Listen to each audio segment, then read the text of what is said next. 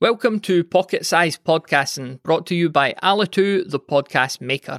And on this episode, we're asking the question what makes a good podcast outro? The final minute or two of your episode goes towards creating a lasting impression in the mind of your listener.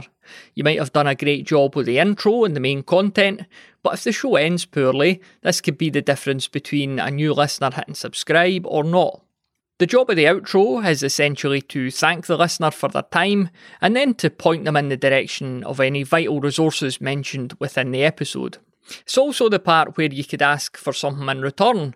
If a listener has stayed to the end, they've probably enjoyed the episode, so they might be more willing to respond to your request for something like a rating, review, or even a sale.